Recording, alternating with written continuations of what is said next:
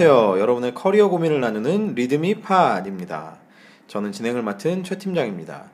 리드미 팟은 리드미다 투데이 어디라고요? 리드미다 투데이. 리드미다 투데이에 게재된 에피소드를 소개하고 관련된 수다를 가감 없이 나누는 팟캐스트 방송입니다. 편안한 수다를 위해서 각자의 본명은 공개되지 않습니다. 또한 특정 회사에 대한 적나라한 속 얘기들이 공개될 수 있음을 양해해 주시기 바랍니다. 아, 리드미팟은 유튜브와 애플 팟캐스트 그리고 팟빵을 통해서 구독하실 수 있습니다. 많은 구독을 부탁드립니다.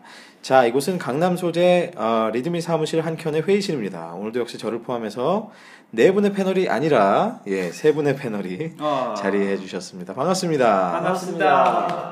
저희가 지난 방송에서 어, 지인턴을 떠나보내고 예. 네.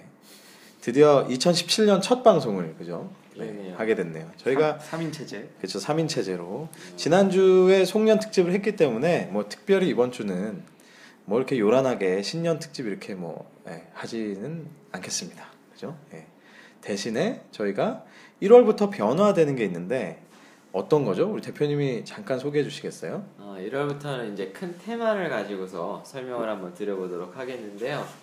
1월의 테마는 저희들이 이동, 그 영어 잘하시는 우리 조대리님 Move, move, move. move. 신변상의 변화, 예, 회사에서 자주 일어날 수 있는 이동에 대해서 저희들이 한번 다뤄볼까 합니다. 주로 이제 뭐 이직이라든지 그렇죠. 크게는 또 부서 이동, 뭐 주재원 파견, 그러니까 근무지의 이동, 뭐, 뭐 작게는 출장도 될수 출장 있죠. 그렇죠. 예, 이런 여러 가지 이동, 뭐, 뭐 역마살 뭐 이런 것도 생각이 나는데 역마살. 네, 1월의 주제는 이동입니다. 이동. 네, 이동. 이동 막걸리를 생각하는 아, 분들도 영어 안 좋아요. 포천 이동 네. 갈비. 네, 이동 갈비를 생각하는 분들도 받아주는. 당일도 굉장히 있는데. 여기가 혹시 서초 이동인가요? 아, 일동입니다. 아, 일동이군요. 일동. 그렇습니다. 자, 아무튼 뭐 아, 1월 2017년이 드디어 밝았습니다, 여러분. 네.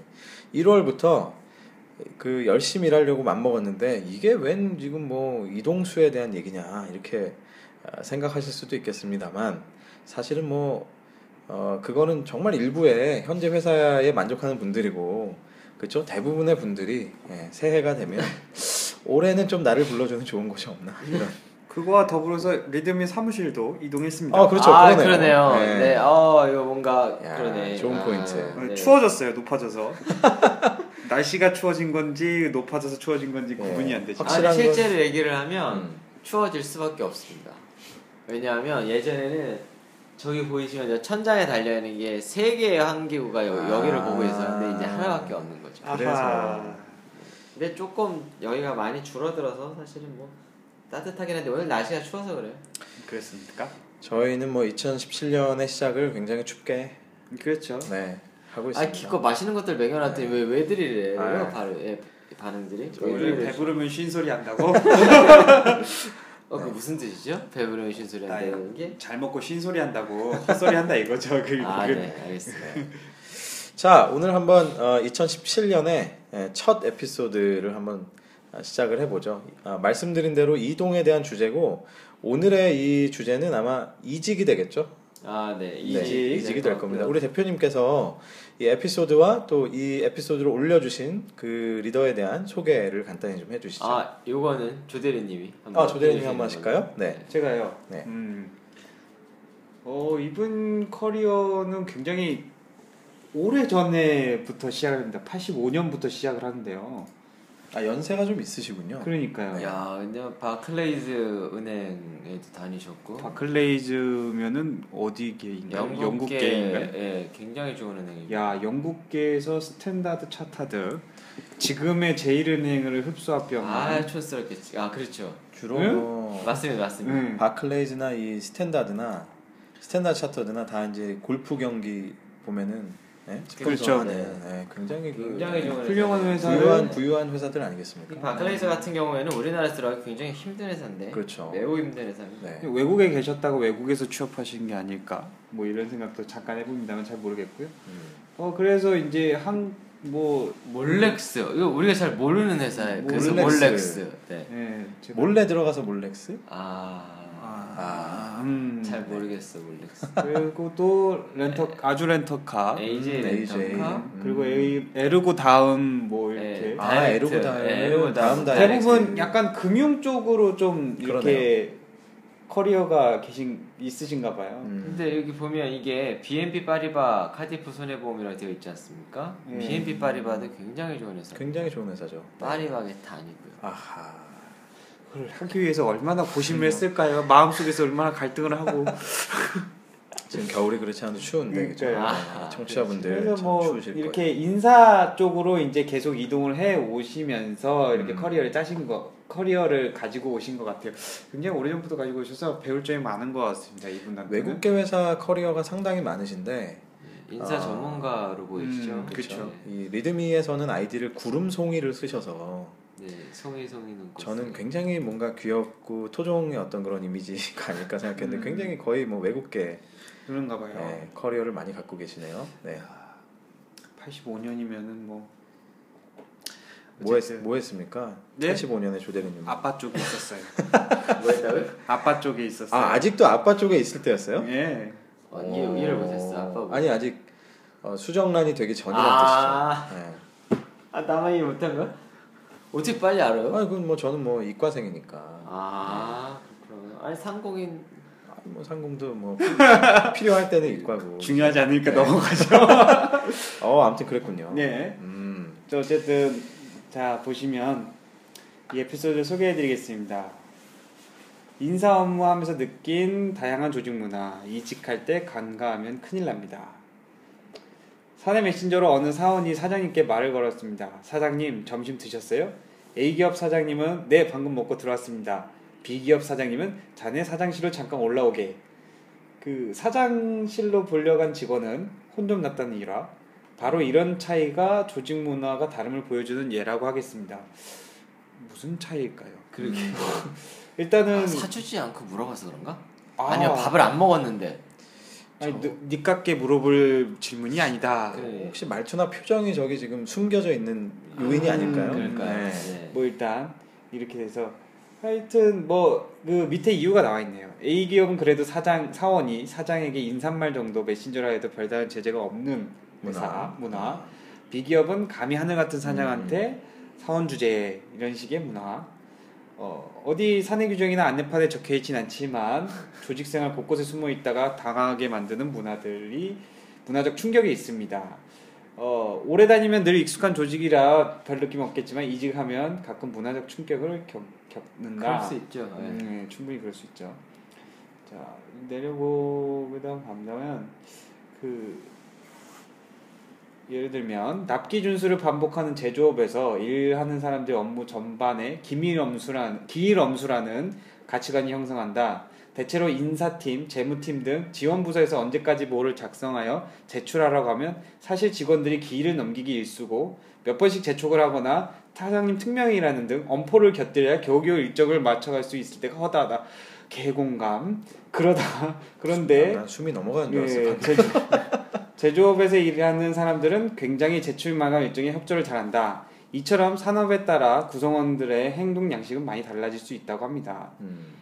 어, 물론 직군에 따른 행동 양식 차이도 있다고 합니다. 영업에서 일하시는 분들 고객으로부터 늘 시달리고 또 늘 안 되는 것도 고객의 요구를 하면 어떻게든 맞춰야 하는 예외적인 상황을 많이 겪다 보니 영업 외의 다른 부서 마감 일정에 다소 무심한 경향이 있다. 음. 영업 목표 달성이 최우선 과제이기에 이들은 다른 부서의 일정에는 상대적으로 무게를 적게 두는 것이다. 재무 담당자는 언제나 재무 회계 원칙을 먼저 내세우고 주변으로부터 팍팍하다는 이야기를 듣기 십상이다. 재무팀은 일정을 잘 맞추어 서로 제출을 한다. 또한 서비스 업종에서 고객 상담에 시달리는 직원은 업무 스트레스가 많다 보니 회사의 요구 사항도 많고 따라서 인사팀의 불만도 강하게 표현하는 경향이 있다. 업무적 특성으로 인한 자연스러운 행동 방식의 차이라고 하겠다. 정말로 문화 충격을 받았던 때는 금융에서 제조로 이직도 아니고 외국사에서 국내사 이직도 아니었고 조인트 벤처라는 지배구조 회사로 이직했을 때였다. 이곳으로 이직을 결심하면서 내심 외국사 금융업 경- 근무 경력이 있는 나로서는 별로 이질감이 없으리라고 생각했었다. 막상 들어가 보니 조인트 벤처라는 형태 자체가 구조적으로 상당히 조직체 운영에 있어서 다양하고 미묘한 갈등을 초래할 가능성이 매우 높고 더구나 이 회사는 두 개의 국내 자본으로 운영하다 외국 자본이 대주주로 변동하며 외국인 경영인 체제로 변환하다 보니 직원들은 마음의 준비가 되어 있지 않았다. 단 한 번도 외국 회사에 근무한다는 상상을 해본 적 없는 사람들이 졸지에 독일 사람들과 한솥밥을 먹게 되었으니 그 충격은 대단하였을 것이다. 이게 에르고 다음이었나 그런 아. 거 같죠. 네. 저도 꼭 해보고 싶습니다. 저도 꼭 예, 뭐 어, 그런 그런 회사에서 늘 내적 갈등에 의한 사건의 연속이고 경영진과 직원의 영원한 평행선에서 온갖 루머와 오해의 홍수 속에 인사팀은 무척이나 외롭고 힘들 수밖에 없다. 음. 동일 업종의 비슷한 규모의 회사라고 해도 이처럼 어떤 역사를 가지고 운영하여 왔느냐에 따라 인사 부서원들의 일상은 매우 달라진다. 10년 동안 동일한 사장님과 일한 인사팀장과 여러 명의 사장님을 겪어본 인사팀장의 업무 내용은 많이 다를 수밖에 없다. 실제로 내가 아는 지인은 이직을 위해 인터뷰를 하는 과정에서 오랜 기간 한 회사에 다녔던 까닭에 몇 번의 이직 경험이 있는 상대 후보자보다 불리하다는 이야기를 들었다고도 한다. 어 그런가요? 아, 경영진의 큰 변화 없이 상장하는 회사에서 자연스럽게 성장한 인재보다는 다양한 업종에서 단련된 인재를 선호하는 것이다. 사장님이 누구냐에 따라 영향이 제일 많이 받는 부서가 인사팀이 아닌가 싶다. 인사에 대한 철학이 개개인마다 다를 수 있고 대부분의 사장님들도 본인이 경험한 인사 틀을 친숙해 하기에 가장 선호하기 마련이다. 실제로 사장님 새로 부임하실 때 부임하실 때 가장 스트레스를 받는 부서가 인사부라고 해도 과언이 아니라고 본다. 한 친구는 외국계 기업 임사팀장을 하면서 3, 4년마다 새로 부임해 오는 사장들과 새롭게 호흡 맞추기 싫어서 직장을 그만두고 창업하기도 하였다. 조직 문화란 구성원들이 무엇을 경험하고 무엇을 학습해야 하는지에 따라 달라질 수 있으므로 인사 업무를 맡게 될 회사의 과거사와 현재 상황 또한 향후 사업 방향에 못지않게 중요하다. 큰 회사, 큰 팀으로의 이직도 중요하지만 과연 내가 가서 무리 없이 역량 발휘를 할 수 있을 정도로 건강한 조직인가도 고려해 보아야 한다라고 이 글을 마무리해 주셨습니다. 이 에피소드 같은 경우에는 이직을 뭐 어떻게 해라 그게 아니라 이직을 할 때 고려해야 되는 것 중에 하나가 조직에 대한 문화 특성 그런 그렇죠. 것들에 대해서 좀 짚어주셨는데 어, 근데 에피소드였네. 읽다 보니까 재무팀에 좀 맺힌 게 많으신 것 같은데. 아 죄송합니다. 제가 재무팀이라서 그런 건 아니고요. 아, 저희가 그 실제로 녹음을 이제 한번 모이면 두세 개 에피소드 정도를 하는데 아, 제가 요거를 조대리님께 부탁을 드렸을 때 살짝 당황하는 기운이 있었는데 이게 원래 제가 소개한다고 했었던 거였죠. 맞아요. 네. 그죠? 네. 그래서 갑자기 제 이름을 말씀하시기에 그래서 아니 내가 저는 저는 사, 사실 조금 받아칠까 이 생각을 했지만 아, 내가 좀 많이 안 읽었어요. 어, 그래서- 아, 요새 아 중간쯤에 아 느꼈어요. 아 이거 내가 하기로 한 거였구나. 좀 굉장히- 전에 우리가 밥 먹으면서 그 얘기를 했었죠. 좀 전에 돌아 한 얘기도 돌아서면 잊어먹는다. 기억이 안 난다. 이런 걸 잊어먹는다고. 아까도 여기 4층 아닌가 이래가지고 이상한 것 그러니까 나는 같은데 4층으로 계속 가려고 그랬어요.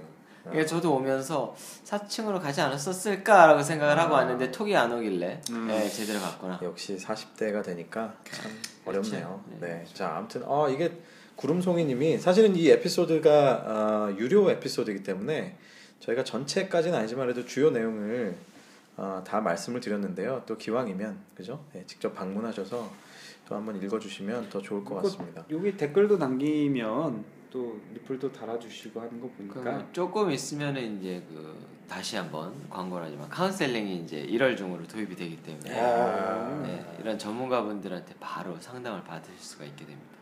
기대 많이 해주셔도 좋겠습니다. 자 오늘 내용 어쨌든 이직을 할 때 조직 문화가 참 중요하다 뭐 이런 얘기인데 네. 어떠세요? 어떻게 생각하세요? 아, 매우 중요하죠, 매우.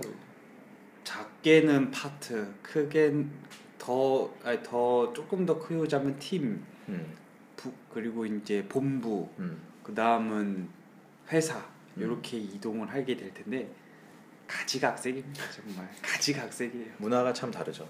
아니 그 같은 회사 내 같은 팀의 그렇죠. 파트도 부, 그 분위기가 달라요. 네. 이직을 사실 한 건 저희 셋 중에서는 저희 전문가가 또 뭐, 아 이직의 아, 전문가죠. 네, 이직 전문가. 거의 뭐 저는 뭐 이직만으로 컨설팅을 할 수 있지 않을까 싶어요. 대단하신 분이죠. 이직 최 호가 저- 이직이라는. 저는 남들 부서 이동할 때쯤에 항상 이직을 했던 뭐 거의 뭐 지나고 보니 그렇게 됐는데 저는 이직 한 번 해봤는데 조대리님은 어떠십니까? 저는 아직 이, 이동수가 아직 없어가지고 네, 이직을 하고 싶으시긴 하시고요. 아니 이제 어, 아까도 이제 음. 같이 있다가 아까도 말씀드렸지만 저는 이직할 생각이 없어서 그대로 남아 있죠 계속. 음, 아 근데 조대리님도 뭐 부서, 부서 이동 아까 얘기 잠깐 나왔어요. 아. 부서 이동 네. 부서 이동도 한 적이 없어요. 아 그렇구나. 대단하시군요. 그러네. 한 팀에만 거의 뭐 5년 이제 5년째인데 음.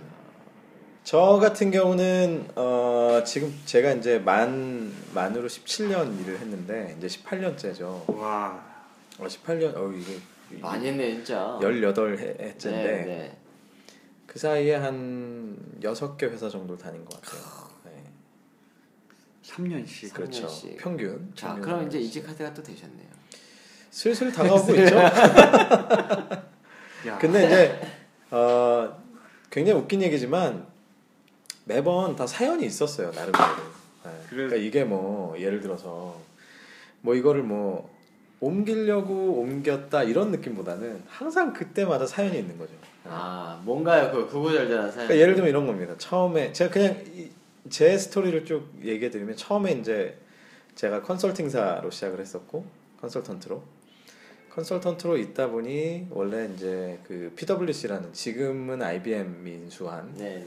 PwC 컨설팅이라는 데서 시작을 했는데 거기는 주로 어, 어떤 부서 단위, 본부 약간 본부 단위 정도의 음. 그런 전략을 짜요. 그 예를 들면 뭐 인사 전략, 뭐 아, 마케팅 전략, 예. 뭐, 뭐, 뭐, 뭐 물류 전략, 뭐 이런 식으로 그- 그 이제 소위 말하면 이제 operational strategy나 아니면 이제 프로세스 혁신 뭐 이런 것들을 많이 하는데 이제 그거를 제가 한 4년 반 정도 하다 보니까 아 이게 조금 윗, 윗단의 얘기를 좀 해보고 아. 싶은 거예요. 그래서 전략 컨설팅을 좀 가보고 싶다. 그래서 음. 그때는 정말 정말 자발적으로 예, 전략 컨설팅을 막 알아봐서 지금은 아마 딜로이트로 인수가 된 것 같은데 옛날에 모니터 그룹이라는 회사가 있었습니다. 그래서 모니터 그룹으로 그때는 진짜 자발적으로 이- 음. 이동을 했죠. 그래서 이직을 해서 어, 뭐, 근데 신분 상승 하셨네요. PwC에서 모니터를 가셨어요. 뭐, 그, 뭐 그때는 이제 뭐 나름대로 예. 네. 언제적 회사들이야 도대체? 진짜 옛날 진짜 그게 벌써 17년 전 얘기니까 18년 그래요? 전 얘기니까 뭐 그랬다가 근데 이제 전략 컨설팅 전략 펌이 이제 많이들 이제 지금은 많이들 알려져 있고 아시겠지만 근무 여건이 정말 힘들거든요. 정말 힘들고 이제 가면 갈수록 막 이렇게 뭐랄까요 이렇게 어, 인사 적체도 좀 있고 그쵸. 뭐 연봉 갭도 좀 줄어들고 이러니까 이제 저도 굉장히 힘들었어요. 그래서 어차피 long-term으로 보려면 내가 이제 industry로 나와야 되겠다 그런 생각을 하면서 그게 몇 년째인가요? 그게 그게 이제 제가 한 7년 차 정도, 7년 차, 8년 차, 어. 요 정도 전체 전체 커리어상에 음, 그때 이제 나왔죠. 나와서 그 다음부터는 이제 뭐 인터넷 회사도 있고 통신 회사도 있고 했었는데 그 뒤로는 대부분 제가 왜 이 말씀을 드리냐면 그 뒤로는 대부분 또 이런 식이었어요. 제가 옮겨간 회사에서 물론 저도 당연히 들썩거리는 게 있었겠지만 컨설팅 출신으로 사람을 받을 때 항상 기업들이 약간 용병 취급하면서 받거든요. 아 그쵸. 예, 네. 그런 거 있지. 그러니까 이게 좋을 때는 좋아요. 좋을 때는 좋은데 기업이 어려워지거나 뭐 혹은 이- 뭐 예를 들면 실제로 제가 어떤 통신 회사에서 근무를 할 때 당시에 이전 그러니까 제가 들어갈 때 사장님이 외부에서 그런 어떤 신선한 생각들을 사는 것들을 좋아했어요. 네. 그러니까 컨설팅 출신들을 쫙 뽑았어. 근데 갑자기 사장님이 바뀌니까 야 무슨 신선은 무슨 혁신은 무슨 야 기존 거 잘해 이러면서 갑자기 새롭게 뽑힌 사람들이 한 순간에 막 와해가 아, 돼. 와해가 돼버린 거예요. 음. 그러니까 아무 뭐 비전이 없어진 거죠. 그러니까 또 별 수 없이 또 다른 회사를 찾게 되고 뭐 그런 사실 사연들. 그러니까 어떻게 보면 K 무슨 어 그렇죠. 그쵸, 예, 그러네요. 그렇죠. 한국텔레콤, 뭐 한국통신. K죠. 예. 그래서 그렇게 하다 보니 코리아 팀 파이팅. 지금 그거는 KTF고 뭐 물론 이제 합쳐졌지만 이게 그 지금 이제 와서 이렇게 돌이켜 보면 아 이게 컨설팅으로 시작을 했던 게 참 그 별 수 없는 약간 그, 그 이동수를 자처하지 않았나 이런 생각을 좀 하게 음. 돼요. 어느 정도 동의합니다. 음. 저같이 이제 그 전통적인 이제 부서들 있잖아요. 음. 이동할 일이 없어요 거의. 그렇죠. 그냥 박혀버리니까. 네, 원래 거기서 시작을 하면 사실 이동할 일이 그죠? 거의 근데 네 기회가 생기면 하고는 싶으세요? 지금 근데 어떻게 되냐에 따라서 그 이제 조건에 따라서 달라지겠지만 조건이 좋다면 한 번쯤은 음. 가보고 싶긴 해요. 근데 항상 그런 게 있잖아요. 이동에는 그 리스크가 따르고 없죠. 음. 더군다나 이제 순혈주의라는 로열티를 그렇죠. 포기하고 음. 나와야 된다는 거에 대한 이제 불안감은 있죠. 음. 아직 해본 적이 없으니까. 근데 이직을 왜 하는 것 같으세요? 팀장님은 아, 이직을 왜 그렇게 자주 하셨습니까? 어 그걸 제가 지금 방금 설명드린 건데. 그러니까, 네. 그러니까 그러니까 정리해보자면 결국, 어, 결국은 간단하게. 그거죠. 내 역할이나 내 비전이 명확하지 않을 때 음. 사람은 사실 고민을 할 수밖에 없다. 아, 아, 그러니까 이게 제가 그렇다고 연봉을 엄청나게 잘 받으면서 다녔다 이런 뜻은 아니고요. 사실 사람이 연봉에 대한 아쉬움은 그래도 좀 견딜 수 있는 것 같아요. 그 팀장님 말씀을 이제 정리하자면 네. 나는 돈을 쫓지 않고 꿈을 쫓았다. 아, 하지만 괜찮네. 돈은 쫓아오더라. 뭐 그런 거죠. 내가 하고자 하니 돈은 따라오더라. 돈은 따라온다. 아, 네. 무슨 이러면 국영수만 공부했어요 같은 말을 음. 그죠. 지금보다 나중에 똑같은 거라니까. 아, 나중에 아, 나중에 내 진짜. 자서 전에 그거 써야 되겠다. 그- 음. 나는 돈- 돈을 쫓아. 돈을 쫓아. 저작권 있어요 저. 어쨌든 근데 음. 저도 이제 저희 팀 자체가 음. 약간 그런 거예요. 신입사원 school 같은. 음. 약간 저희 회사 같은 경우에는 회계 쪽을 좀 강조를 하거든요. 음. 일반 왜요? 그러니까 기업의 생리를 알려면 네. 좀 회계를 공부해야지 이제 기업이 돌아. 일반 사무원일 경우에 뭐 음. 현장직이 아니고 뭐 음. 생- 생산직이 아니고 음.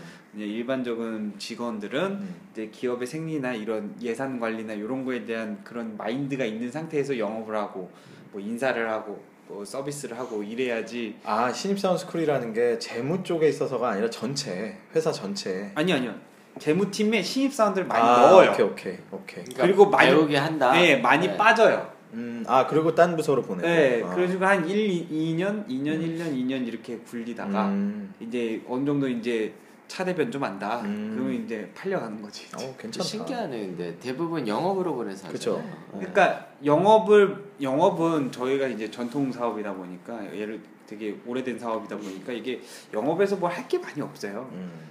기존에 있는 체제를 잘 유지하고 조금 더 늘리는 정도 음. 파일을 그 정도만 하면 되지 뭐 그렇게 막 할 게 없어서 어 하여튼 재무팀에 일단 와서 기업의 생리를 깨우치고 딴 팀으로 가고 뭐 음. 그렇게 깨우치고 전략 가서 신기하네. 이렇게 하고 이런 식의 좀 마인드를 좀 갖추고 계시다가 요새는 좀 달라진 것 같긴 한데 하여튼 저 들어올 때만 해도 좀 그랬어요. 그러니까 결국은 이게 기업의 기조를 얘기해 주는 거고요. 그렇죠. 이 사업을 예. 바라보는 기조가 맞아요. 네. 업에 대한 네, 공격적 아웃워드로 해서 밖으로 나가서 영업을 뛰는 게 중요한 사업이냐. 그러면 영업으로 먼저 가는 어 거죠. 아니면은 기존에 야 우리 사원들은 기본적으로 말이야 관리는 알아야 돼. 예, 유지 아, 이렇게. 생각하느냐 그 차이인 거죠. 저 회사는 왠지 운전을 시켜야 될것 같은데. 그죠? 왠지 그러니까요. 안정적으로 장거리 운전. 장거리 운전 고속도로 오가면서 네, 큰 차로. 음. 어, 음, 큰 음, 차로다가 음. 한 번에 뭐 버스 필요하세요? 뭐 그러면서 그래야 될 것 같은데. 왠지 그런 종류의 회사일 것 그러니까. 같죠. 예.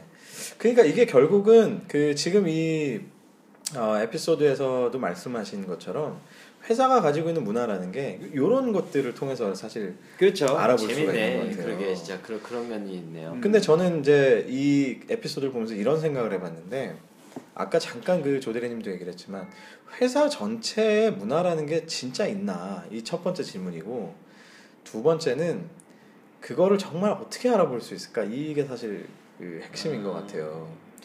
그때 이게 음. 약간 제가 이제 첫 번째 음. 있습니다. 음, 두 번째 음. 체화돼서 말로 할 수가 없어요.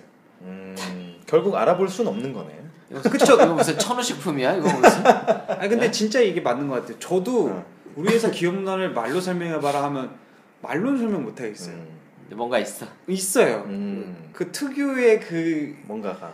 있어요. 속히 말하면 내가 이제 한마디로 정리하면 약간 형님 문화가 있어요. 어 그래요? 네. 어. 그러니까 뭐 그뭐뭐 그 전 한화 그분이 말했던 뭐 조폭 같은 형님은 어. 아니고 약간 그 형 동생 하는 분위기가 좀 있어요. 어. 그게 일반 회사에는 없는. 그러니까 누구 누구 싫어하지 않고 약간 야 좀 친- 누구야? 누구야로 이렇게 지내고 근데 물론 이제 안 하기로 하면서도 음. 오히려 오히려 누구 누구야 이러면은 괜찮은 날이에요. 근데 어. 누구 씨 아. 이러면은. 그대로 까이는 날이에요. 그렇지. 예. 이름, 이름까지 성까지 다 해가지고 네. 조영서 씨. 어, 예, 네, 뭐. 이름. 아, 알아- 높임 말하고 갑자기. 네. 어. 이- 오늘 이름을 내가 잘 그거. 자네가 이렇게 해도 되는지 팀장이 나는 잘 모르겠는데 음. 어떻게 생각하세요? 음. 이런 식으로 음. 딱 한다. 그럼 그날은 어. 솔직히 말해서 개 깨지는 날인 그렇지, 거고. 그렇지. 모르시면 야. 배워야지요. 야 조대리 일로 와봐. 야 이거 이렇게 해야지. 이러면 넘어가는 아. 날이고. 이런 약간 형님 동생 문화 약간 이런 게 있다. 그리고 또 하나는 이제 약간 정이 있다. 뭐요 음, 정도 음. 뭐 이렇게 볼 수가 있어. 라디오를 듣다가 그 이제 누가 수업 시간에 잤대요. 네네. 잠깐 잠깐 이 얘기가 나와가지고 수업 시간에 이제 학생이 막 졸고 있었는데 교수님이 그러더랍니다. 아그 뭐 학생이 그래도 수업 시간에 자면 옆에 있는 사람도 책임이 있다. 그래서 안 자게 이렇게 해야 될 거 아니냐. 해서 깨워라 그랬더니 학생이 그랬답니다. 자게 만든 분이 깨우시죠. 뭐 틀린 말은 아니죠. 요즘 학생들 참. 아 네. 아 근데 네. 또 저는 그런 그런 세대는 또 아니잖아요. 선생 그림자도 못 봤던 세대는 아. 아. 니잖아요 제가 또. 예, 이 얘기를 하는 이유는 뭐 웃자고 한 얘기도 있지만 사실 신입 사원들이나 회사의 문화라는 게 또 이런 게 있지 않겠습니까? 아 네. 그런 게 있- 있나? 네, 음. 있죠 음. 충분히. 그 비슷한 얘기인데 제가 아까 제 스스로 이제 질문을 던졌지만 조, 진짜 기업의 문화, 조직의 문화라는 게 있냐라는 거에 바로 제가 한 엊그제쯤에 어떤 분한테 참 재밌는 그 얘기를 들었어요. 야 조직 문화라는 게 있냐? 내가 보기엔 조직장 문화야 아, 이 얘기. 그러니까 사실은 조직장이 누구냐에 따라서 음. 어, 부서마다 너무 이 문화가 다르기 때문에 근데 부서마다 문화도 달라요. 다르긴 달라요. 근데 이제 아까 대리님 말씀대로 또 기업을 관통하는 어떤 그런 분위기는 예, 분명히. 예, 분명히 있긴 있죠. 기저에 있고요. 음. 부서마다 당연히 다를 수밖에 없는 음. 게 저희 팀만 해도 젊어요. 그 제가 아까도 말씀드린 신입사원 school 같은 팀이라 그랬잖아요. 음. 약간 그 팀 자체가 되게 젊어요. 음. 평균 나이대가 30대 초반이니까 음. 팀 전체 나이를 해서 나눠봐도 거의 뭐 IT 기업 수준이네. 네 음. 그런 팀인데 그런 팀이 무슨 평균 연령 42세인 팀하고 비교를 해보면 근데 당연히 마흔둘이 어때서요? 네 마흔둘이 어때서? 평균 연령이 평균 연령 마흔둘이 평균 어때서? 음, 마흔둘이라고는 한 번도 안 했는데 어쨌든 그런 팀에 있는 사람들하고는 확연히 다르죠 왜냐하면 음. 여기는 그렇죠. 일단 1, 2, 3, 4차 음. 네, 우리는 119 1차에서 한 가지로 끝내고, 9시까지 9시까지. 딱 끝내고 딱 집에 가고 아 아직도 회식을 하나? 개인 어, 개인 그리고 회식을 한다고 해도 뭐 빠지기 부지기 수고 그렇다고 어. 해도 서로 터치하거나 뭐 거기에 대해서 왈가왈부하거나 이런 게 좀 있고 여기는 빠지면 죽는 분위기 음. 어. 그런 분위기도 있고 뭐 술 문화부터 시작해서 뭐 조직에서 생리하는 것 그 생리하면서 느끼는 것들 살면서 느끼는 음. 것들도 당연히 다를 거고요. 그러니까 이게 사실 아까도 이제 얘기하셨지만 조대리님 회사에 관통하고 있는 문화는 형님 문화가 당연히 있는데 네네 그렇죠. 근데 또 부서마다 또 다른 것들이 그렇죠. 그렇죠. 어떻게 보면 또큰 일상적으로 형님, 작은 형님 뭐 이렇게 나눠져 있나? 뭐 사촌 형님 막 이렇게? 아니요 그냥 그냥 나이 많으면 형이고 그죠? 직급과 관련 어, 없이 나이 순으로 나이 아, 많으면- 그래요? 네. 어. 약간 또- 직급 이게 좀 그런 게 있어요. 약간 생산하는 쪽이 있고 아무래도 우리 쪽이 있으면은 생산하는 쪽이 형 동생 하다 보니까 어. 그 생산하는 쪽과 우리랑 같이 일하는 경우가 있거든요. 그럼 음. 그 사람들도 우리한테 형 동생 하는 음, 거고 음, 그러다 보니까 부서 간에도 형 동생 음, 하게 되고 음, 어 그러니까 임원을 제외한 나머지는 음. 형형 동생 동생. 아. 좋다. 뭔가 단일 민족 느낌인데 뭔가. 그러니까 위아더 월드 그러니까 어 헤이 브로 막 일어나? 씨 아침에 출근하면? 그 정도까지는 아니 뭐 이쪽은 영어는 싫어하는 문화니까요. 음. 제가 보기엔. 어. 아 어. 형님 이건가요? 네, 형님이래요. 형님. 진짜. 어. 아 형님 왜 그러세요? 이글이에요. 어. 진짜 회사 내에서 아니 근데 남녀간은 어떻게 합니까? 혹시? 남녀간이요? 오빠? 아니 남녀간은 좀 거리가 어쩔 수 있죠. 없죠. 네. 아, 그러니까 결국은 약간은 약간은 남성 중심의 문화. 그렇죠. 남성 수밖에 없다. 그렇죠. 남자가 월등히 많으니까. 그죠. 네. 아. 그래서 같은 저는 그런 생각을 많이 들었어요. 옛날에 제가 실제로 뭐 이직을 많이 했으니까 초반에는 진짜 그 지금 얘기했던 기업의 문화를 궁금했어요. 초반에는 어릴 때는. 음, 그냥 뭐 그거 대충 어, 알면 뭔가 내가 다 파악한 것 같고. 예. 근데 가면 갈수록 뭘 따지느냐면 내가 실제로 일할 사람, 그렇죠. 내 조직장, 내 윗사람이 어떤 사람이냐, 어떤 성향을 갖고 있냐, 뭐 어떤 백그라운드를 갖고 무슨 경력을 갖고 있고 어, 주로 어떤 회사들을 거쳤고 뭐 이런 음. 거. 그리고 제가 굉장히 많이 그 이건 이건 이제 여러분들께 드리는 팁인데 결론적으로 이거죠. 회사의 문화를 보는 것도 중요하지만 그 조직장, 조직의 문화를 보는 게 되게 중요하고 그럼 그 조직장을 파악할 때 뭐를 파악하는 게 되게 중요하냐면요. 이분이 주니어일 때, 음, 그러니까 초반 시절에 어떤 회사를 다녔는지를 보는 게 되게 중요해요. 아, 그, 어 이거 되게 중요한 팁인데요. 네. 사람은 초반에 겪었던 그 커리어, 그 문화, 거기에 를 젖어 있. 젖어 있죠. 맞아요, 그리고 맞아요. 어딜 가든 계속 그거를 그대로 적용시키면서 살거든요. 그때가 스펀지 같을 때니까. 그렇죠. 예. 그래서 예를 들면 지금 아무리 이분이 외국계 기업에 있다 다 필요 없고요. 이분이 시작이 국내 뭐 기업에 무슨 뭐 국내 막 굴지의 자동차 회사에서 막 군대 문화처럼 있었다. 어 형 이러면서 어. 아무리 외국계 기업에 있어도 이분은 뼛속까지 그게 있어요. 평소에는 안 드러나도. 그다음에 어, 그다음에 지금 아무리 이 사람이 국내 대기업에 딱딱한 곳에 있다. 그래도 시작이 뭐 외국계 회사였다. 그럼 또 이분은 그 그러네. 안에서 그런 것 플랫한 맞네, 조직을 맞네. 예, 추구하는. 그 제가 또 한 가지 예를 들면 음. 대한민국 남자들이 최초로 경험하는 조직 문화가 어디냐면 군대예요. 어, 그것도 참 참 좋은 얘기고. 근데 군대를 어디 갔다 왔냐면서 엄청 달라요. 실예로 자 세 가지를 예를 들게요. 이거 무시하는 게 아니고 현역을 갔다 온 친구, 음. 현역 중에 카투사를 갔다 온 친구, 음. 그리고 공익을 갔다 온 어, 친구를 어. 비교를 하자면 정말 달라요. 어떻게 다릅니까? 아, 일단 잠깐만 어디 갔다 오셨어요? 저는 현역으로 이제 GOP에 근무를 했었는데 아우, 팀장님은? 저는 공익이니까요. 공이 아 여기 나왔네. 나왔죠. 나는 현역이지만 당나라. 아, 카트사. 아, 어, 카투사는 아니고 어. 당나라. 아, 어쨌든 하여튼 셋이 다 있네. 다 네. 별 군데 다 있는데 딱 특성을 보면은 음. 조직에 딱 들어와서 일단 쫄아 있으면 현역이에요. 어. 약간 쫄아, 그러니까 첫 입사하자마자 딱 쫄아 있다. 음. 한 열에 아홉은 현역이에요. 어. 근데 멍 때린다. 음. 공익일 가능성이 커요. 야 이거 위험한데요.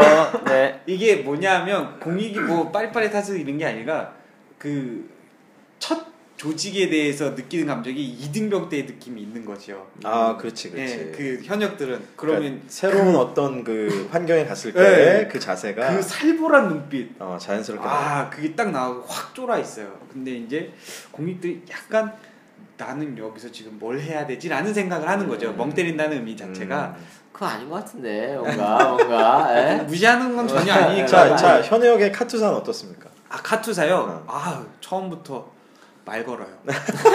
어, 나 깜짝 놀랐어요 진짜. 나한테 와가지고 말 걸어요. 조 대리님 이러는 거예요. 그래서 음. 뭐요? 저 이거 하려는데 어떻게 해야 됩니까? 딱 이렇게 얘기하는 거예요. 아. 야 너 뭐 해라고 해야 되는 게 맞는 건데 음. 저뭐 해야 되는데 어떻게 해야 됩니까? 뭐 이거 하고 싶은데 뭘 어, 봐야 됩니까? 뭐 이렇게 그런가요? 약간 먼저 질문을 대쉬를 해요. 어. 제가 오히려 당황스럽게. 미국 영화에서 보는 미국 같이. 그러니까. 그렇지. 어. 네. 그래서 딱 보고 아 카투사를 뽑자. 결론은. 아니요. 현역을 뽑자. 우리 회사는 현역이다. 네. 근데 공익도 뭐 나쁘진 않은데. 네. 참고로 뭐 아, 이건 조 대리님의 의견이에요. 그러게요. 그러니까 개인적인 의견이니까. 네, 리트빅 근데, 음, 공식적인 의견 아닙니다. 절대 아니죠. 네. 그러니까 하여튼 들어오는 애들 보면 그렇다는 얘기죠. 음. 아니 근데 그러니까 이런 것들이 다 중요한 포인트인 것 같아요. 그러니까 그렇죠. 저의 결론은 조직 문화라는 거 중요하다. 이 에피소드에 너무 공감하고요. 거기 하나 더 나가서 그걸 어떻게 알아볼래? 저는 결국 사람에 있다라는 그, 게제 아, 결론입니다. 그러니까 최팀장님의 얘기는 기업의 문화라는 게 뭐 존재할 수도 있으나 더 중요한 게 조직장, 그렇죠. 그죠? 조직장을 어디 출신인지 음, 음. 커리어를 처음 시작했었던 음. 데를 최대한 알아보면 이걸 어떻게 알아볼 수 있을까요? 결국은 이제 그 reference 부, 체크? 그렇죠. 그 부서에 있는 아는 사람이 있는 게 사실 제일 유리하고요.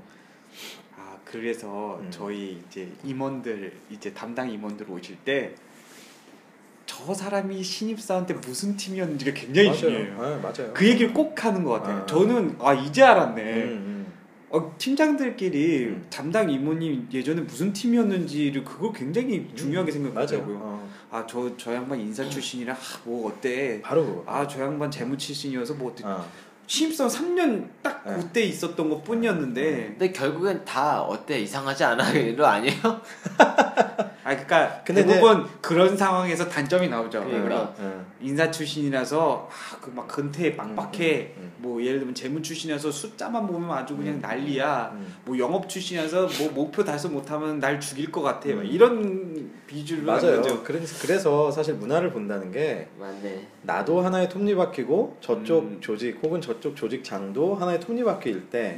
저 톱니바퀴가 나랑 잘 맞물려 굴러갈까를 보는 거죠. 사실. 그렇죠. 저 사람이 완벽 한 사람이냐 아니냐를 본다라기보다는 예를 들어서 나는 근태 같은 걸 터치하는 게 싫은데 음. 뭐 알고 보니 저쪽 회사는 외국계 회사지만 저쪽 조직장이 뭐 한국에서 하- 한국 기업에서 하도 오래 있었던 사람이다. 그러면 사실 안 맞을 가능성이 상당히 있는 거죠. 네, 특히 IT 회사에 있는 맞아요. 만약에 인사팀에 갔는데 애들이 늦는 걸 보고 있는 그 인사팀장의 심정은 어떻겠어요? 그렇죠.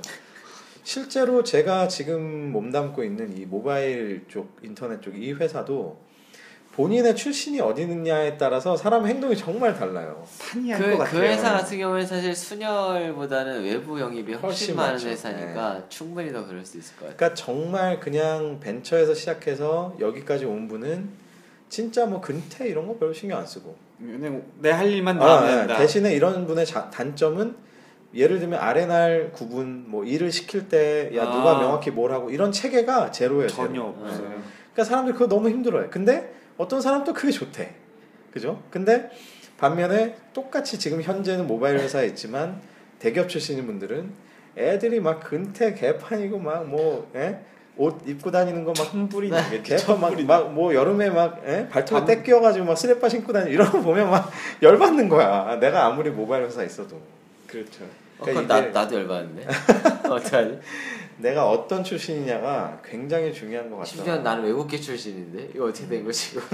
근데 외국계 측은 굉장히 깔끔하게 입었던 회사에 계시지 않았나요? 아 그쵸 저희는 음, 외부 뭐 영업을 해야 되는 위치에 있다 보니까 보여주는 게 되게 중요한 회사였어요. 음, 대표님의 이직에 대한 경험과 이- 특히 이런 그 문화적인 요소에 따른 어떤 뭐 충격 뭐 이런 거 직간접적인 경험이 좀 있으세요? 특히 이제 기업을 하시고 있으니까 그렇죠. 또 본인의 뭐 기업 어, 문화는 어 떻게 거. 가져가고 아, 싶은지 그러게요. 한번 이렇게 쭉 해보면 저는 이직이 아니라 그때 한번 말씀드렸다시피 이제 사업을 시작해야 될 때라고 판단을 했었었고 그 결정을 내렸던 것도 결국엔 아까 얘기하셨던 것처럼 사람의 예, 문제였었고 그 당시 저희 쪽에 제일 위에 있었 던 그, 그 양반이 미국에 있었어요. 미국에 미국 오피스에 있다가 우리나라로 트랜스퍼한 케이스였었는데 아, 되게 이제 저랑 안 맞았었던. 미국 사람이에요. 네, 시민권이 미국 시민권이었는데, 아 머리 검은 외국인?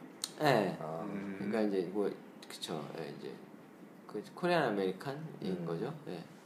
하여간 그분이랑 이제 문화가 너무 안 맞았던 것들이 있었었는데 사실은 근데 그거는 그 양반의 문화라기보다는 솔직히는 제가 보기에는 어, 안 좋은 거는 어, 뭐라고 이- 뭐 어떻게 얘기를 해야 될까? 그 문화 차이는 아니었던 거 그냥 사람의 차이였던 것 같아. 굳이 문화의 차이라기보다는 이런 거는 한국식이 그치, 맞추고 그치. 저런 거는 외국식이 맞추고 맞아, 맞아. 자기 유리한 대로 입맛대로 예, 한다는 얘기죠. 좀, 예, 그런 경우들이 좀 있었던 것 같고 그래서 저도 결국에는 결국에는 뭐 이직의 한 종류인 예, 그만두게 퇴사를 결정했었던 가장 큰 이유도 사람이었었고 그렇죠. 결국은. 예. 근데 퇴사를 해야 이직이 가능한 거죠. 아니, 그렇죠. 그렇죠. 결국 맞물려 있는 얘기 아니겠어요? 그렇죠. 저는 신기했던 거는 퇴사를 하려고 하면 퇴사 프로세스가 엄청 까다로웠어요. 그래서 exit 어. 프로세스를 탔었어야 됐거든요. 아, 그런 프로세스도 있구나. 예. 그래서 엑시 프로세스를 쭉 밟는 동안 얘가 왜 나가는 거야랑 얘가 나가게 된 거에 대한 이제 책임을 누구한테 물을 거냐 이제 이런 걸 아, 따져. 그것도 물어요? 다 아, 여기서 좀 자랑을 하면 다 하는 건 아니고. 아, 좀 일부의 특별 관리하는 회사에서 그죠?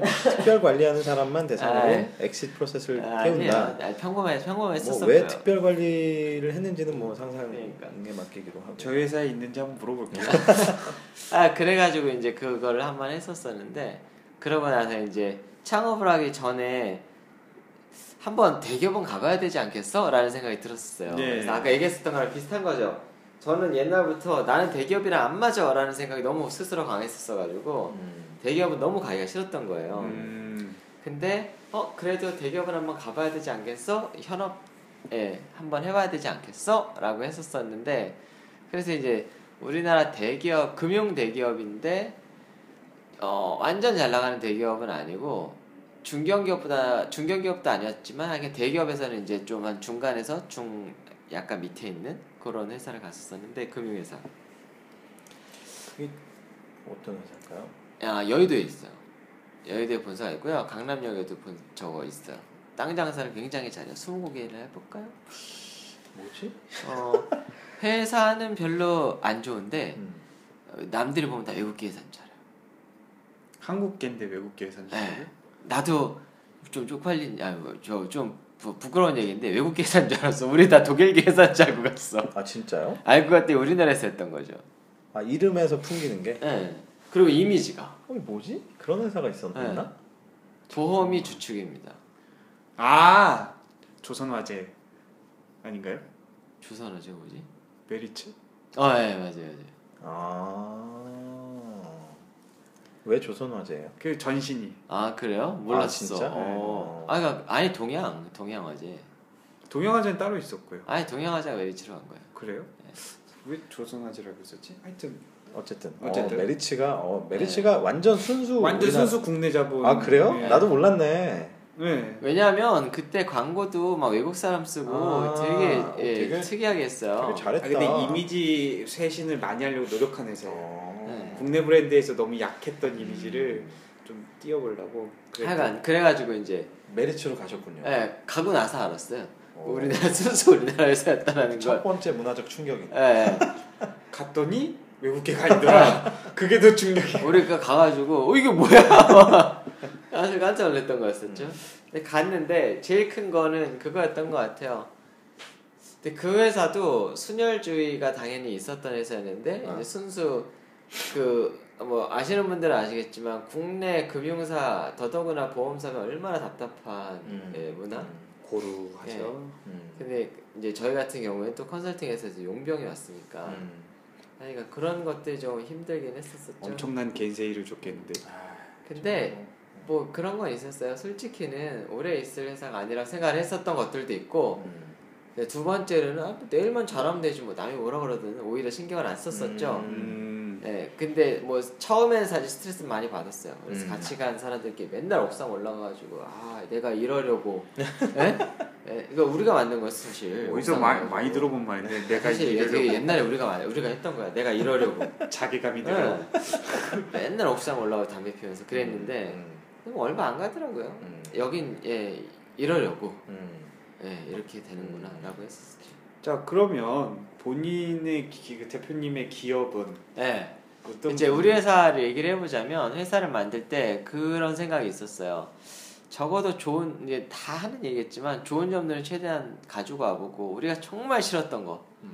그거는 하지 말아 보자라고 했었었는데 시간이 지나면서 아 그럴 수밖에 없었던 이유가 있었을 거야. 아, 라는 생각이 들 때도 있기는 합니다. 솔직히. 아. 솔직히는.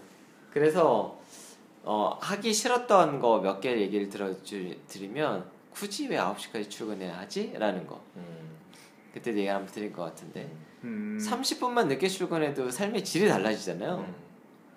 그래서 9시 반 출근을 했고 음. 점심시간도 맨날 빡빡하게 1시간. 음. 그래서 점심시간도 1시간 반으로 늘렸어요. 음. 뭐 그런 것들. 그 다음에 우리는 이제 컨설팅 회사니까 야근이 너무 상시 일반화가 돼 있잖아요. 그래서 제가 좀 한이 맺혔던 게 가족 생일도 사실 잘 못 챙겼었던 그렇죠. 것 같아요. 음. 그래서 솔직히 저희 회사도 이제 개인 차에 따라서 야근은 꽤 있어요. 야근을 우리가 뭐 시키는 건 아닌데 본인이 뭐 일이 있으면 하는 이제 그런 문화긴 하는데 야근하시는 분들은 꽤 하시니까 그래서 만들었던 제도가 또 저거예요. 그러니까 제도를 통해서 뭔가 좀 개혁을 변화를 줘보자라는 것들도 좀 있기는 한데 그래서 1년에 두 번 결혼한 사람은 두 번, 음. 혼자 사는 사람은 한 번. 음. 그거를 뭐냐면 조기 퇴근권입니다. 음. 그래서 예, 짝 카드를 쓰는 거예요. 그래서 우리 와이프 생일이다 그러면 뭐 조기 퇴근하는 거죠. 그러면은 몇뭐 시? 두 시간 일찍. 두 시간. 네. 두 시간 정도 일찍. 뭐 오후 반차 쓰면 되는 거 아닌가? 아, 진짜 반찬은 반찬대로 쓰고. 아 반찬 반대로 네. 있고 그냥 네. 퇴근할 수 별도에. 있는 별도에. 아 그건 재밌네요. 플러스 카드를 더 주는 거죠. 아 그건 재밌네요. 네. 그 근무 시 근로 시간 다 인정이 되는 거. 네. 아 재밌네. 그 다음에 이제 그것도 있고. 그 다음에 저희는 호칭은 다 선생님이에요. 음. 오. 네, 뭐더 높든 낮든 뭐 다 그냥 선생님. 그리고 다 존댓말입니다. 음. 차라리 선생님 낫네. 그냥 님보다는. 님은 좀 웃기잖아요. 아 나 진짜 그거 네. 친구가 그그 제일 좋은 회사에 다니는데 아. 알죠, 잘 알죠. 네. 거기가 님자로 바꿨잖아요. 음. 어디요? 제일 좋은 회사. 회사. 나왜 이렇게 오늘 못 알아들어? 대표님이 지금 C. 어, 미국 여행 아, 갔다. 예, 예. 미국 아, 지금 시차가. 적응이 안 되나? 왜 그러지? 아, 미국 여행 갔다. 유인해서 모든 생각을 내려놓고 아, 오신 거 아니에요, 너무? 그러니까.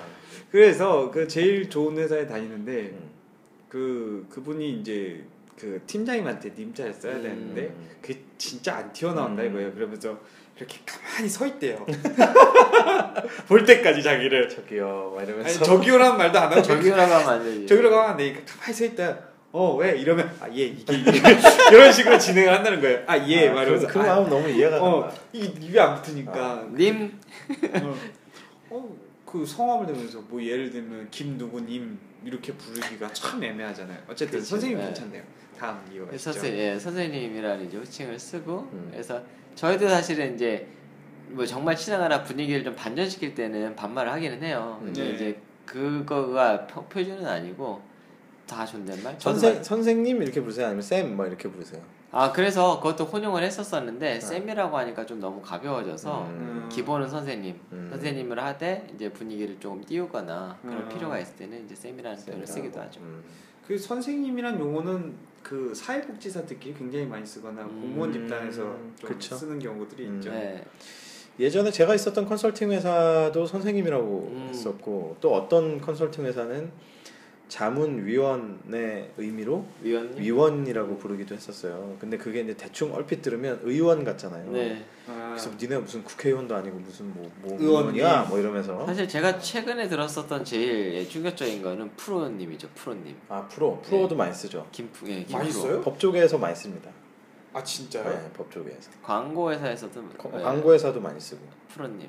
오. 광고 회사의 프로는 사실 프로듀서에서 나왔다고 제가 얼핏 들었고 네, 네, 맞아요. 법조계에서 왜 쓰는지 전 잘 모르겠어요. 프로페셔널?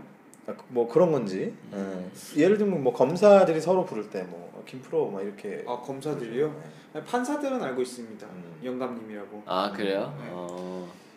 변호사들끼리 무슨 변 무슨 변 네. 이렇게 부르긴 네. 하지만 제가 알기로 이변 뭐 네. 프로를 많이 붙이더라고요. 프로. 어. 예. 되게, 되게 웃겼어요. 그, 프로. 어쨌거나 뭐 하여튼 이직, 이직과 문화에 대한 얘기를 나누고 있는데 저는 뭐 이직 얘기를 나눈 김에 제가 그냥 좀 더 팁을 드리자면 아 우리가 이제 어릴수록 어릴 때일수록 뭐 페이에 되게 민감하고 뭐 심지어 네. 뭐 저도 그랬어요. 저도 같은 대학 동기인데 막 나는 얼마 받고? 뭐 3천 받는데 예를 들어서 네. 연봉을 내 친구는 3,700 받는데 막 열받고 막 어, 700에 막 열받고 어떻게 저럴 수 있어 내가 왜 어 왜 왜 내가 쟤보다 덜. 받아야 돼 막 이런 생각을 하고 막 이랬었는데 그 정말 어릴 때에는 좀 그런 것 같고요 조금만 이제 연차가 쌓여도 5년 차 10년 차 이렇게 쌓여 쌓이면 확실히 조직 문화라는 것들을 굉장히 많이 보게 돼요 그건 음, 맞아요. 네. 단적으로 다시 얘기하면 그 5년 차, 10년 차로 쌓이는 동안에 정말 많이 상처를 받는다는 뜻이거든요. 그래서 다시는 상처받고 싶지 않은 거예요. 갈리고 갈리는. 그렇죠. 그런데 결국은 어딜 가나 상처는 분명히 받을 수밖에 없는데 아까도 제가 말씀드렸듯이 중요한 건 나랑 맞느냐 안 맞느냐의 문제인 그렇죠. 것 같고 그걸 알기 위해서 사람에 대한 판단 이게 되게 중요하다라는 게 오늘의 이제 팁이고요. 또 하나는 그 사람에 대한 판단을 어떻게 할 거냐. 내가 만약에 조직 문화에 정말 민감한 사람이다. 그게 사람마다 좀 달라요. 예를 들어서 어 우리 조직 문화는 뭐 되게 좀 뭐 군대식이지만 근데 아무리 군대식 조직 문화래도 그 안에서 또라이 같은 애들은 꼭 있거든. 그러니까 이게 있죠. 뭐냐면 내가 조- 내가 나 자신 한번 살펴보세요. 내가 이 어떤 조직의 문화, 어떤 상황, 어떤 환경에 되게 민감한 사람이라면 정말로 어떻게든 그 부서에 있는 사람을 뭐 수소문을 하든 연결을 하든 바- 그 알아내서 분명히 그 조직장에 대해서 알아보는 게 되게 중요할 것 같고요. 그렇지 않고 뭐 나는 대충 마이웨이. 아, 어디 가나 마이웨이다. 뭐 그럼 그냥 적당히 가셔도 되겠죠. 또 하나의 이제 그 재밌는 경우는 또 뭐가 있느냐? 이제 이런 것들 외에 대부분의 경우 사람들이 많이 속고 그 다음에 의절하게 되는 경우가 내가 아는 사람이 불러서 그 밑으로 가는 경우. 아. 나랑 친한 형이 거기 있는데 나보고 오래. 그래서 가요. 근데 문제는 뭐냐? 이 형이랑 나랑 친했던 건 술 먹으면서 친했던 것 뿐이야. 그치. 실제로 일해본 어, 일해본. 적은 한 번도 없어. 근데 사람이 일할 때에 정말 다르거든요. 그렇죠. 비슷한 사람도 있는 반면에 있는 반면에. 그래서 만약에 지금 이 방송을 들으시는 분들 중에 올해 2017년을 맞이하여 아는 형이 아는 언니가 에? 아는 누나가 불렀다. 어, 나 고민하고 있다라고 한다면 혹은 올해 그런 고민을 하신다면 어, 절대로 긴장감을 놓지 마시고 오히려 더 세게 알아보셔야 됩니다. 그분에 대해서. 음. 최 팀장님도 아는 형이 부르셨다고 지금. 아는 형이 지금 부르고 있죠. 지금 아는 형이 불. 이거 예 이분 또 이직을 준비하고 계십니다. 네. 근데 지금 빡세게 알아보고 계시잖아요. 자 정말 열심히 알아보고 있고요.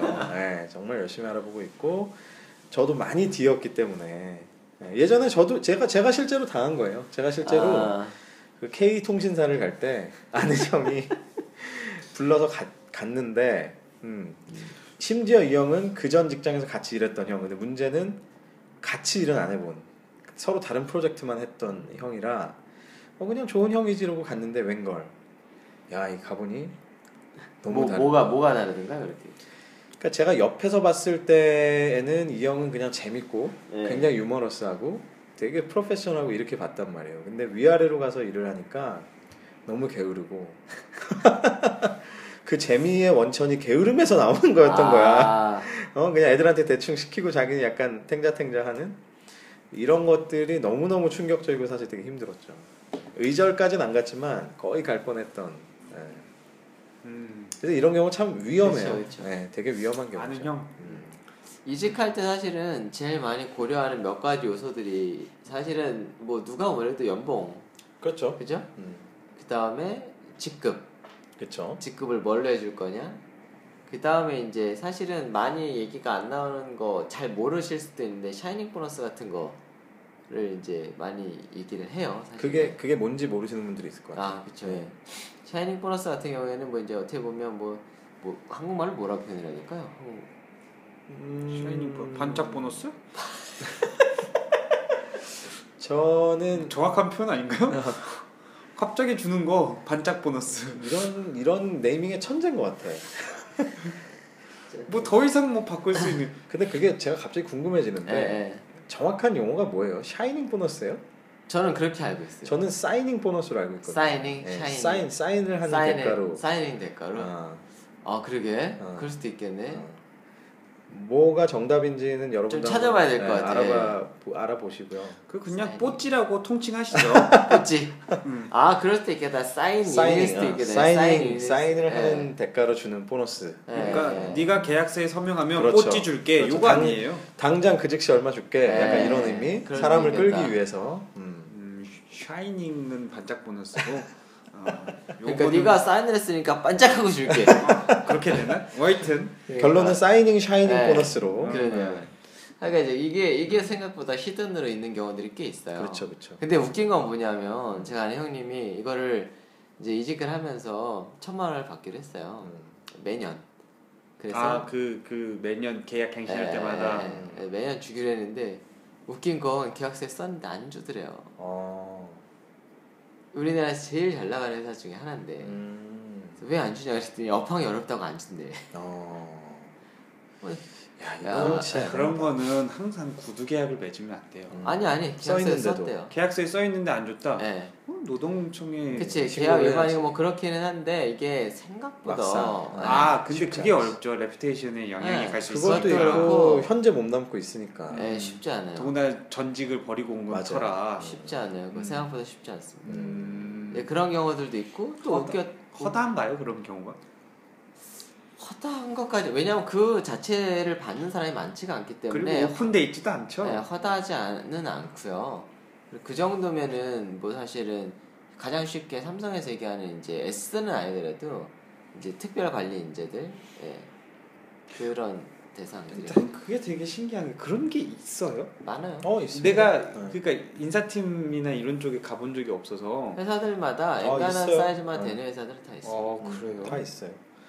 근데 이제 이게 삼성은 그 대상이 되면 실제로 되게 많은 차이가 나고요. 아 쭉쭉 올라가요? 어, 그러니까 돈 차이가 많이 나요. 생각보다. 아 그래요? 같은 직급인데 돈 차이가 굉장히 많이 나고 음. LG는 많이 안 나요. LG도 있긴 있어요. 있긴 LG는 있어요. 홍보를 안 하니까. 명, 예, 그냥 안 알려 웬만하면 음, 웬만하면 있기는 알리지 있는데 않아. 음. 유명무실해 하대요. 아 그냥 그냥 올라가는 예, 친구라 있긴 이제. 나중에 임원 대상이냐 아니냐 거기서 네. 이제 갈리는 것 뿐이고 아니 그렇게까지도 안 한대. 아, 그거까지 안 정말 한대? 유명무실하다고. 명예 명예네 명예. 명예? 어. 명예도 인사팀만 알고 있는 명예잖아. 알리질 않는데 뭘? 나와 내 가족만 알고. 어 나와. 그래서 그 핵심 인재는 보면 경쟁이 좀 심한 회사들은 핵심 음, 인재를 다 가지고 그렇죠. 있다고 보시면 돼요. 음. 그래서 예. 이 얘기 아 사이닝 보너스 하다 얘기 네. 얘기가 나왔구나. 그래서 이제 그 연봉이라는 게 음. 생각보다 내가 그 구조를 알고 있으면 음. 요구할 수 있는 거. 왜냐하면 여러분들이 잘못 알고 있는 게 이직을 할 때 연봉 협상이라는 걸 한다라고 생각을 하시잖아요. 근데 생각보다 맞아요. 하기가 어려워요, 사실은. 연봉 통보, 예. 그쵸. 음. 음. 그쵸. 사실 연봉 통보지. 연봉 연봉 통보. 왜냐하면 대부분 논리가 그거거든요. 큰 회사들 같은 경우에는 정말 필요해서 데리고 오지 않는 다음에는 음. 맞춰줄 생각이 전혀 없어요. 그쵸. 정말 필요해서 데리고 와서 직급으로 맞춰요. 그치? 그러면 그들이 직급이랑 예를 들어서 이런 거죠. 연봉 맞춰줄 테니까 직급 내려. 음. 예, 아니면 직급을 맞춰줄, 아, 직급을 올려줄 테니까 뭐 연봉을 낮춰. 뭐 이런 식인 거죠. 음. 그래서 봐야 되는 팩터들이 아까 티찬이 얘기한 거랑 비슷한데 그 조직에 대해서 되게 잘 알아야 돼요. 음.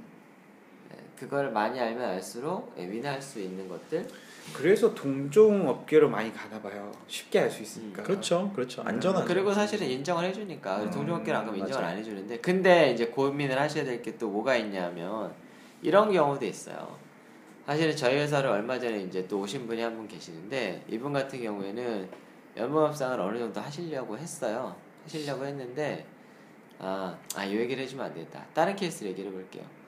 만약에 정말 큰 회사가 아니라는 경우 아니면 이직을 할 때 오히려 너무 깐깐하게 굴거나 그러면 열받아서 안 하는 경우들도 있어요.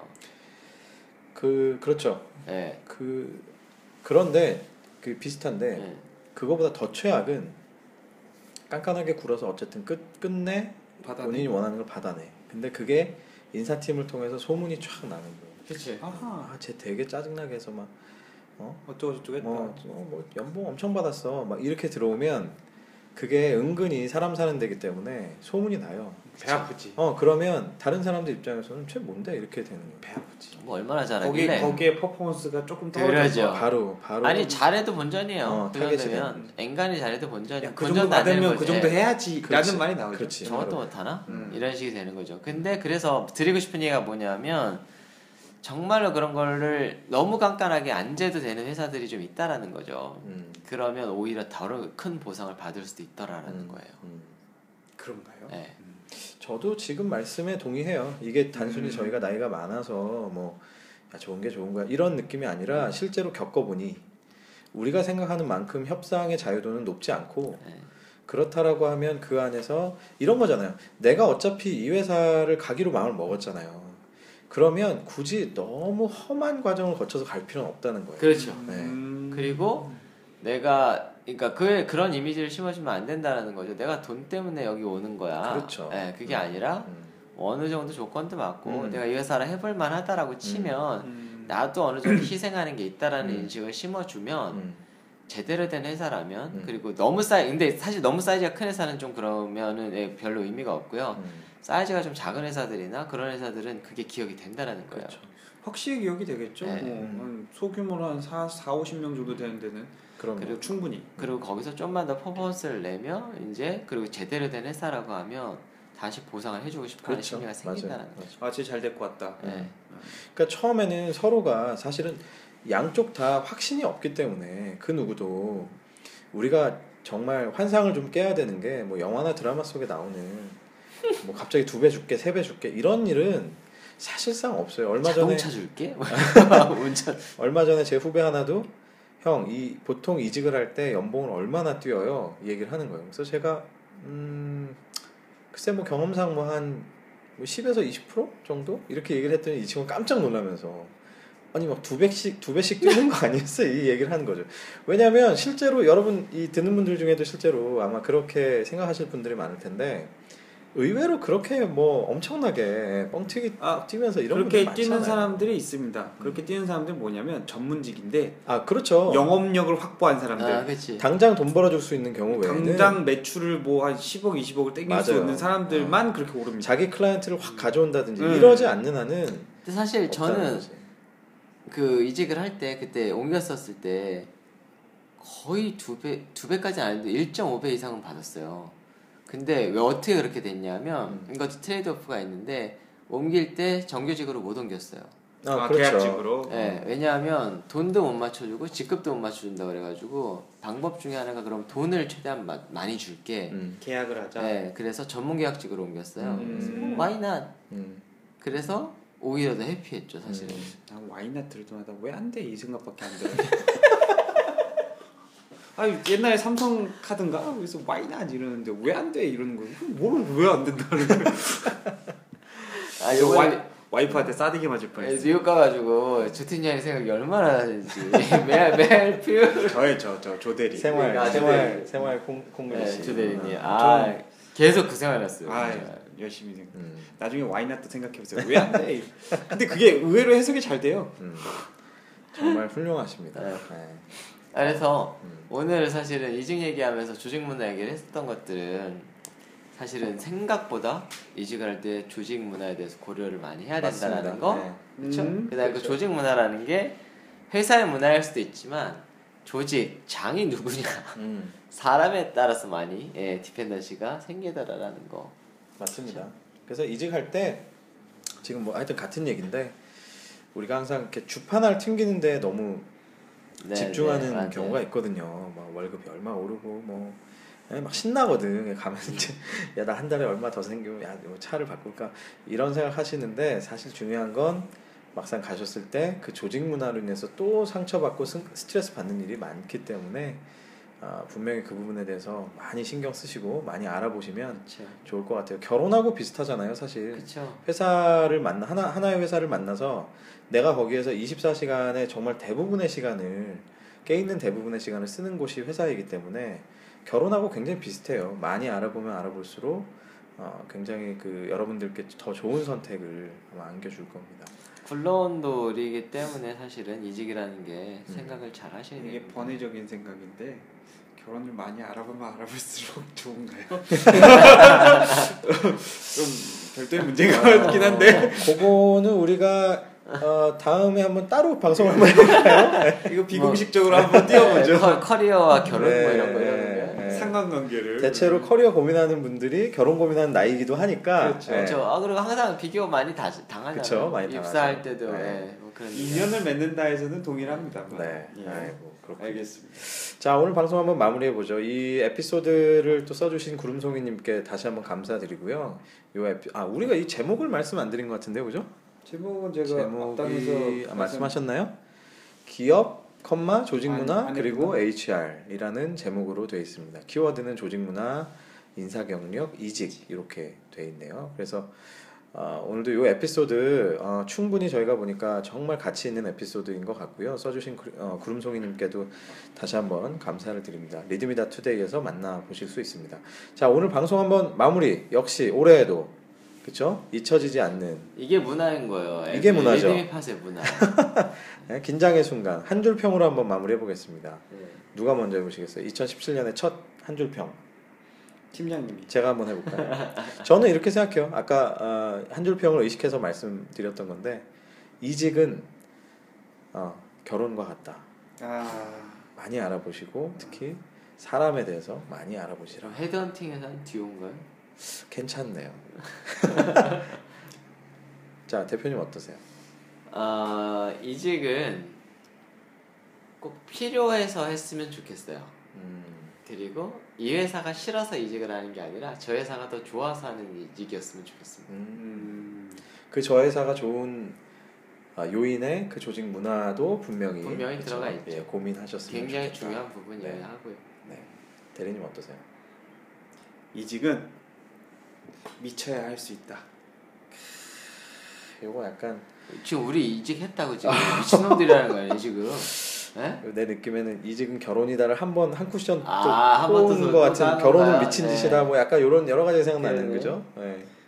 그런 건가요? 그, 러니까 그런 의미죠. 이직은 어, 쉽게 결정할 수 있는 문제가 아니다. 음. 네. 그러니까 한번 이렇게 획가닥 돌아야 음. 예, 딱 아. 결정하고 그러니까 첫 이직이라고 하죠. 첫 이직을. 첫 이직. 네. 음, 그러니까 지금 본인의 결혼 생활에 대해서 뭔가 불만 불만이 많은 것 같은. 네. 그건 따로 치킨을 드시면서 아직은. 이직을 안 해보신 조대리님이기 때문에 네. 네. 겁이 나네요 많이 좀. 그렇죠. 네. 그렇죠. 음. 근데 이 뭐 이직이 상시화돼 있다 돼 있는 세- 이제 우리가 그런 일상에서 살고 있다고 얘기는 하는데 생각해 보면 또 이직 안 하시는 분 되게 많긴 그렇죠. 해요. 네, 그리고 맞습니다.